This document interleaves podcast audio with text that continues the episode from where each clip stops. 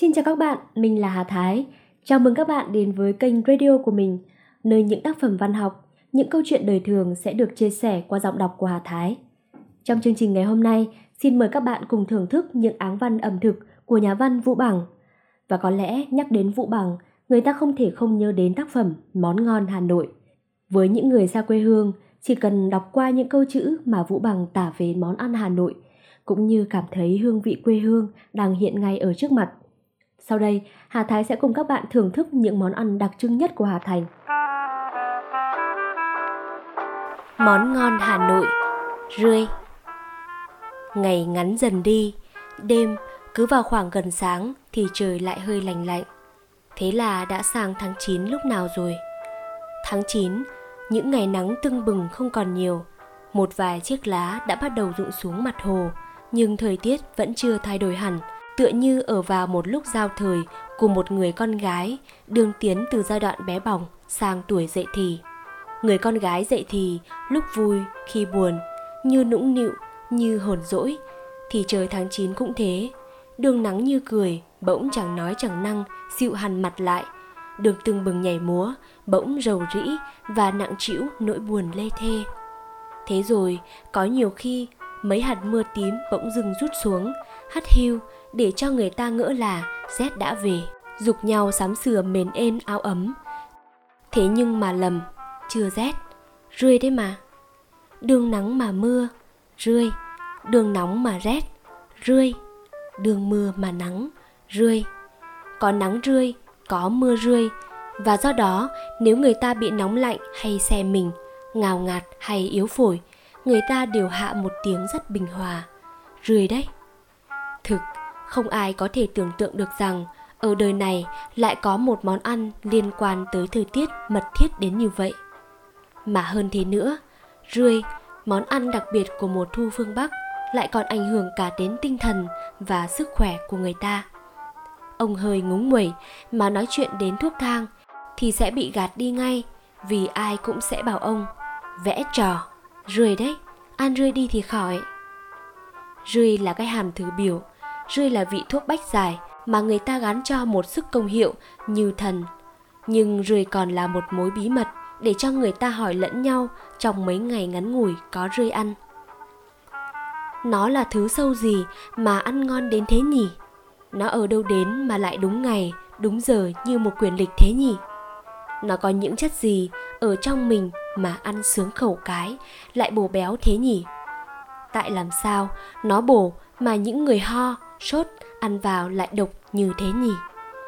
Ờ mà thật thế. Cứ đến những ngày cuối thu thì tất cả các gia đình bắc việt, không nhiều thì ít, cũng đều ăn rươi.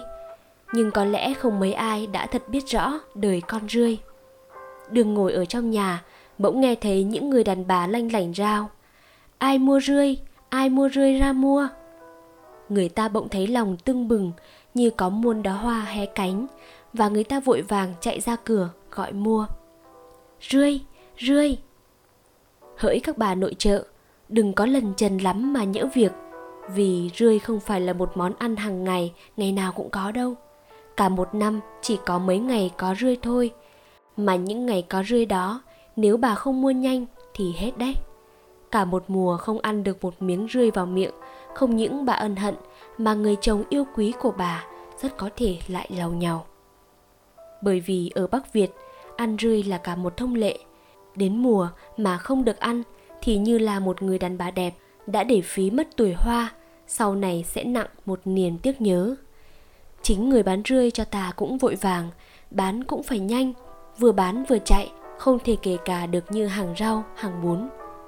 Rươi bán cho người ăn phải thật tươi, nếu lần trần đến quá trưa thì ôi mất nhiều con chết, ăn không quý bằng thứ rươi mua sớm là vì ai cũng đã biết rươi không phải sản xuất ngay ở Hà Nội hay vùng ngoại châu thành, nhưng là từ các tỉnh gần miền biển như Hải Phòng, Hải Dương, Đông Triều, Thái Bình, Kiến An đem về. Tính từ lúc đươm được rươi, qua một chặng buôn đi bán lại, rồi chở ô tô về được đến Hà Nội bán vào buổi trưa, cũng đã mất khá lâu thì giờ. Nếu không bán nhanh thì rươi chồng chất lên nhau ở trong hai cái thúng của người bán hàng sẽ chết nhiều mà nếu mua về nhà không làm để ăn ngay thì ôi ăn cũng giảm mất một đôi phần thích thú. Nhưng mà hỡi người ăn rươi, anh có biết rằng mỗi khi ăn rươi, anh đã nuốt vào lòng bao nhiêu là cuộc tình duyên khăng khít của cái giống hải trùng đó hay không? Anh có biết rằng mỗi con rươi là cả một câu chuyện đa tình của cái giống thèm trai, có một tấm lòng ác liệt không? Có người bảo rươi là một loại sâu bọ ở đồng bằng, sống ở dưới những chân lúa, cuống rạ. Đến mùa, đất vỡ ra, người ta gọi thế là nứt lỗ rươi. Rươi hiện lên trên mặt ruộng, do đó có người đã liệt nó vào giống đông trùng hạ thảo và cho rằng sức bổ béo của nó không quá những con dế mèn, châu chấu. Những nhận xét đó không giải thích được một phần nào nguyên nhân tại sao chỉ những ruộng ở gần bể mới có rươi và cũng không cho ta thấy tại sao rươi lại chỉ nhất định có vào những ngày mùng 5 tháng 9, 25 tháng 10 và tháng 9 đôi mươi, tháng 10 mùng 5. Sự xuất hiện của con rươi vào mấy ngày trong tháng 9 và tháng 10 phù hợp với một câu vè mà người ta dùng để đố nhau. Con gì bé tỉ tỉ ti, mình đi dưới đất, bóng đi trên trời. Một năm mấy bận đi chơi, đi thời lở đất, lòng trời mới yên. Thật ra, sự xuất hiện của con rươi quả là có chịu ảnh hưởng của thời tiết thật. Muốn nói cho đúng thì phải nói là chịu ảnh hưởng của tần trăng. Nguyên, rươi là một giống hải trùng sinh sống bằng những con bọ vi ti dưới biển. và những dịp trăng thượng huyền, tháng riêng, tháng 2, nước biển rút xuống, những con rươi đẻ trứng ở ruộng. Trứng đó ở cách sâu dưới lòng đất chừng 4-50 phân. Vào tần trăng hạ huyền, nước biển dâng cao, tràn vào các ruộng. Trứng rươi nở ra con, rồi nhô ở dưới đất lên và đứt ra từng đoạn như hầu hết các giống sâu bọ khác. Mỗi đoạn là một con rươi, nhưng không phải tất cả các đoạn còn ở lại. Con rươi có đặc điểm là nếu ta chặt đầu nó đi, mà nếu có nước biển thuận tiện cho nó sống thì nó lại sinh ra cái đầu khác. Chặt đuôi nó thì nó lại sinh ra cái đuôi khác. Vào những ngày mùng 5 tháng 9, 25 tháng 10, tháng 9 đôi mươi, tháng 10 mùng 5 là những ngày nước thủy triều dâng lên – những con rươi chui ra khỏi mặt đất, người ta gọi là nứt lỗ rươi, chính là để sống cuộc đời tình ái.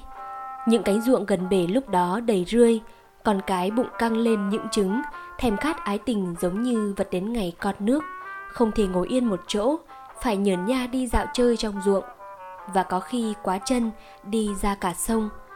Cũng như tiểu thư đi bát phố để kiếm kẻ dương cung bắn cho một phát tên tình. Còn công tử rươi cũng nhân dịp đó trưng bành với chị em, tha hồ mà tán tỉnh, tha hồ mà gạ gẫm. Nhưng họ không phải mất công gì cho lắm, vì rươi cũng như mình hiện nay, có cái nạn trai thiếu gái thừa. Mười con rươi cái thì mới chỉ có một con rươi đực mà thôi. Con đực chạy xung quanh rươi cái, lượn lờ uốn éo. Con rươi cái xúc động tâm tình, bài tiết những cái trứng ra ngoài. Con rươi đực cũng như con cá đực Rạo rực cõi lòng cũng tiết ra một thứ nước để bao bọc lấy những trứng đó của con rươi cái, rồi lại đi tìm một mối tình duyên khác mới hơn, nhưng chưa chắc đã lạ hơn. Kết cục con rươi được chết, kiếp nam nhi có mong manh, nhưng có một điều an ủi là đã để lại cho đời một kỷ niệm. Những cái trứng chìm sâu xuống đất để sang năm lại sinh ra một lũ rươi con, nối dõi tông đường, lo việc hương khói nhà rươi và cũng là để làm một món ăn đặc biệt cho những khách dành ăn nơi Bắc Việt. Khoảng thời gian trong một năm mà giống rươi từ dưới đất ngoi lên để làm nhiệm vụ ái tình chính là quãng đời hoa mộng nhất trong kiếp con rươi vậy. Nhưng đau đớn là cuộc hôn lễ ấy hoặc vừa cử hành xong hoặc đường cử hành thì loài người đã đem những cái lưới riêng gọi là xăm hay những cái vợt làm bằng vải mỏng, vét cả đàn cả lũ cho vào thúng đem về. Rươi thường chỉ hiện về đêm không lên ban ngày, vì thế người ta chỉ bắt rươi về ban đêm. Muốn cho dễ dàng công việc, người ta, nhất là về vùng Hải Dương, Đông Triều, thường đốt đèn đốt đuốc lên để bắt rươi. Rươi thấy ánh đèn, cho là thiên đường lại càng lượn khỏe để cùng nhau đú đờn và kết quả là cả lũ cùng chết vì tình. Chờ được về đến Hà Nội, con rươi tính ra ít nhất cũng đã bị tù đầy trong 5-6 tiếng đồng hồ. Nhiều con đã chết nhưng cũng có nhiều con còn sống. Nhìn vào một thúng rươi, ta thấy chúng có nhiều màu khác nhau. Xanh nhờ nhờ, đỏ đùng đục, vàng mờ mờ, lại có khi xám bạc như màu bạc ô. Tất cả quằn quại trong một thứ nhất quánh như hồ, nhất đó người ta gọi là vần. và chính cái vần đó đã nuôi sống con rươi trên cạn.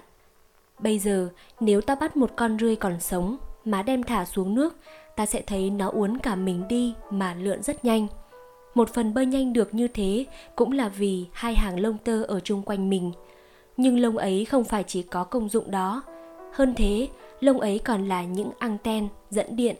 Những cái lông có tính cách rung động để cho con đực mồi chài con cái và để cho con cái tống tình con đực người ta đã thử lấy một chất khoa học làm rụng hàng lông tống tình đó đi thì con vật bị bỏ rơi ngay không những đờ đẫn ra như chết mà lại còn bị đồng bào phớt lạnh. Tháng 9, tháng 10 thường thường trời bắt đầu rét. Đêm nằm về gần sáng đã phải dùng đến chăn bông. Những buổi chiều tà ngồi ở cạnh mâm cơm có ánh đèn hồng rủ xuống. Vợ chồng cùng ăn cơm có món rươi cùng nghĩ đến những cuộc tình ái của loài rươi. Đưa mắt nhìn nhau cùng nghĩ rằng trong khi ăn bao nhiêu cuộc giao tình mấy ai không thấy trái tim dùng nhẹ nhẹ như dạo một bàn đàn hòa âm. Này, con rươi không phải chỉ có đẹp về lý tưởng như thế mà thôi. Xét theo khoa học, nó lại còn có tính cách bồi bổ sức khỏe cho người ăn nữa đấy. Cách làm ra món cũng chẳng khó khăn gì lắm. Cần nhất là lúc làm lông, phải dùng nước nóng cho già. Quấy đều, nhặt cho hết rác rồi rửa đi rửa lại nhiều nước cho thật sạch, để ráo đi một lúc bà có thể làm nhiều món cho ông sơi, mà món nào cũng rất có thể ngon. Nhưng thường thì có rươi, ta vẫn quen thường thường mấy món chính. Là chả rươi rươi hấp, rươi xào, rươi nấu và rươi đúc với trứng. Riêng tôi tôi thích ăn rươi xào với niễng thái chỉ. Nếu không có niễng thì dùng măng tươi hay củ cải. Vỏ quýt thái nhỏ, ướp với nước mắm. Hành tây đảo với mỡ thơm ngào thơm ngạt lên thì cho rươi vào xào chín rồi xúc ra. Bỏ thêm mỡ vào chảo, đổ đồ độn, xào lẫn với thịt dọi thái chỉ đã luộc qua, cho tí muối vào nước luộc thịt. 10 phần chín đến 8 phần thì bỏ rươi vào, đảo lên cho thật đều. Mùi thơm tỏa ra lúc đó nịnh cứu giác của người ta đáo để. Nhưng mà đừng hấp tấp, hỡi người bạn sành ăn. Anh phải chờ cho đến khi chín đã. Rươi có một đặc điểm là xào lâu không nát, trái lại lại dai bắc ra đập trứng bỏ hành hoa, trộn mau tay cho đều. Chào ôi, đĩa rươi đó vừa mềm, không khô, chế một ít dầu vừng, rắc mấy lá gấc thái nhỏ và mấy ngọn rau mùi vào. Ra vừa hạt tiêu, để lên trên bàn. Khói bốc lên nghi ngút, mà ăn ngay thì nuốt đến đâu, sướng đến đấy, không chịu được. Có nhiều người cho là trứng khét, làm hại mất mùi rươi. Lúc xào, cho nấm hương vào thay trứng lại cũng có nhà xào rươi, ra nhiều nước. Lúc ăn miếng rươi có ý nóng lâu hơn, nước chan lại ngọt, có ý thích thú hơn là ăn khô xâm sấp nhưng đã dùng rươi thì muốn ăn cách nào cũng thế, cần phải cho đủ cay mới được. Ớt làm nổi hẳn vị rươi lên một cách thần tiên. Ăn một miếng, húp một ít nước cho gia vị thật vừa. Ta nghe thấy dâng lên một phong vị rất lạ lùng. Béo, vừa đủ ngọt, không bùi hẳn như nhộng mà nhai lại hơi sần sật. Và ta tưởng tượng như ta ăn những con ong non mới lấy ở khoái ra thơm vừa vặn, không ngào ngạt, nhưng ý nhị. Thêm vào đó trần bì vỏ quýt, thơm một mùi hăng hăng, là gấc ngọt thoang thoảng, thìa là và rau mùi, thơm cái mùi thơm của hoa cỏ đồng quê. Tất cả nâng đỡ lẫn nhau, hòa hợp với nhau để tạo nên một hương vị thật tiết tấu, tưởng chừng như một bản đàn tuyệt diệu. Chỉ thiếu một nét là hồng cả. Phổ thông hơn cả là chả rươi. Rươi trộn với thịt băm, đập trứng thìa là thêm vài nhát vỏ quýt băm nhỏ. Tất cả ướp với mắm ngon, trộn đều, đổ vào chảo, rán nho nhỏ lửa thôi. Món này thơm chết mũi, láng giềng hàng xóm ngửi thấy không chịu được. Lúc ăn cho tí hạt tiêu, điểm mấy cái rau mùi, dùng lúc đường nóng hổi rươi hấp ăn thanh hơn một chút, cũng thịt, hành củ, vỏ quýt, thì là và nước mắm. Xin đừng quên răm sáu tai mộc nhĩ cho thơm mà giòn. Nhưng không dùng đến mỡ, chỉ trộn đều rồi hấp. Vì rươi là một món ăn hiếm có trong một năm, lại được người ta yêu chuộng, nên nhiều nhà tìm cách giữ rươi để có thể gửi biếu xén bạn bè, quyến thuộc ở xa, hay là giữ để ăn dần, thỉnh thoảng một chút cho sướng ông thần khẩu có thể giữ rươi theo hai lối rươi rang hay là làm mắm rươi rươi rang mà muốn làm cho thật cẩn thận thì nên dùng nồi đất lót lá chuối, rồi để rươi lên trên. rang đều tay một lát, rồi lấy một cái nồi đất khác chụp lên, đốt rơm như kiểu nhà quê hầm cá. Rươi lấy ra, giòn tan mà không khô, giữ được hàng tháng, muốn gửi đi biếu xén ai ở thật xa cũng được. Cái thứ rươi rang này cho vào hộp đậy thật kín, cặp hôm nào gió hiu hiu, trời buồn buồn, lấy ra mà gói kiểu Sài Gòn, ăn với rau xà lách, thơm, mùi, tía tô, kinh giới, xương sông, chấm nước mắm giấm ớt, cũng hay đáo để. Nhưng mà thú hơn một bực là mắm rươi. Cứ đến mùa rươi, thường các bà đội chợ đảm đang vẫn đích thân làm một hai bình, đem ủ cho thật ngấu rồi cất đi, thỉnh thoảng đem ra ăn với ruốc bông, rau cần, cải cúc, vỏ quýt, thơm, mùi, lạc rang giã nhỏ, hành hoa, gừng và rau xà lách. Ăn như thế mà lại ra thêm thịt luộc ba chỉ, không thể nói là ngon được, phải nói là ăn cứ tỉnh cả người ra. Ăn như thế không mất cái vị rươi ngọt ngọt, lại phảng phất tanh tanh, mà có khi đang ăn sực nhớ rằng mình đang được dùng một của trái mùa. Ta sướng rợn lên như được đặc hưởng ân tình với một người đẹp ở một nơi u tịch không ai hay biết. Đã có bao nhiêu bận, ngồi nhấm nháp miếng chả rươi thật kỹ, nghĩ đến cái ngon đậm đà của miếng quà đất nước, tôi đã nhớ ra rằng có bao nhiêu con người đất Việt như tôi chẳng may lại không được ăn rươi. Kẻ ăn rươi, người chịu bão hay không biết ăn rươi, tôi thấy tiếc cho họ mà lại ngậm ngùi một chút. Không phải chỉ có y học phương Đông mới nhận thấy rằng rươi có tính chất ôn, ăn vào thêm sức khỏe. Ngay khoa học mới phân tách con rươi cũng thấy rằng rươi bổ lắm, mà cái phần bổ của nó nếu có kém thì chỉ kém lòng đỏ trứng. Ngoài ra, hơn hết các món ăn bổ khác. Thật thế, một món ăn có nhiều chất lân, chất cái và tới 11% chất đạm không phải lúc nào cũng tìm thấy dễ dàng đâu.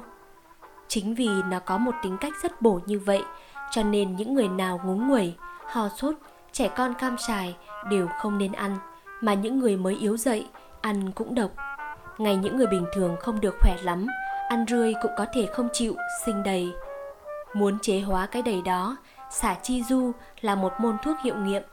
Vì thế càng nghĩ, ta lại càng thấy rằng là món rươi, tự các cụ ta truyền lại phải có vỏ quýt, trong đó có chất dầu chanh, thật là tài đặc biệt. Vì không những vỏ quýt đã làm dậy mùi rươi, lại có tính cách tách chế cái độc hóa của rươi đi. Ta có thể ăn nhiều một chút mà không hại đến con tỳ, con vị. Nghĩ đến sự tài tình đó của người, ta không khỏi lạ cho cái khéo của trời. Ờ mà lạ thật, cứ có rươi là có quýt. Rươi và quýt cùng tốt đôi, không có món rươi nào mà lại có thể làm mà không có vỏ quýt. Nhưng tài tình hơn cả là cùng con rươi mà ăn các món thì các gia vị cũng phải chế biến đi một đôi chút mới ngon. Trà rươi không phải dùng lá gấc và gừng, rươi hấp phải có mấy cái tay mộc nhĩ, rươi xào phải có thìa là mới xong. Nhưng đến cái mắm rươi ăn với tôm he bông, không có rau cần và rau cải cúc thì hỏng kiểu. Riêng tôi không thể nào quan niệm được một bữa ăn mắm rươi ra dáng mà lại thiếu hai món rau quan yếu đó. Thiếu nó thật y như một người đàn bà đẹp mà vô duyên, tẻ lắm. Trái lại, ăn một bữa mắm rươi đủ vị, không những ngon miệng mà lại đẹp mắt nữa. Mắm ở dưới bát, mắm rươi ở dưới bát, tôm hè xé thật bông phủ lên trên, trông như một cái bát san hô. Thế rồi đến lúc ăn, gắp đủ các thứ rau vào bát, rải mắm lên trên. Màu mắm vàng tươi nổi bật hẳn lên trên màu trắng trong của men bát, màu xanh mát của rau, màu vàng nhạt của gừng và màu xanh thẫm gần ngà đỏ của vỏ quýt. Ai không biết ăn mắm mà trông thấy cũng phải thèm lên thèm xuống. Ăn mắm sống mãi mà chán thì đem trưng lên, trưng mắm với trứng, ra một cùi dìa đường tây vào rồi khuấy lên như khuấy bột. Mắm gần đặc thì cho vào quýt lạc rang vào.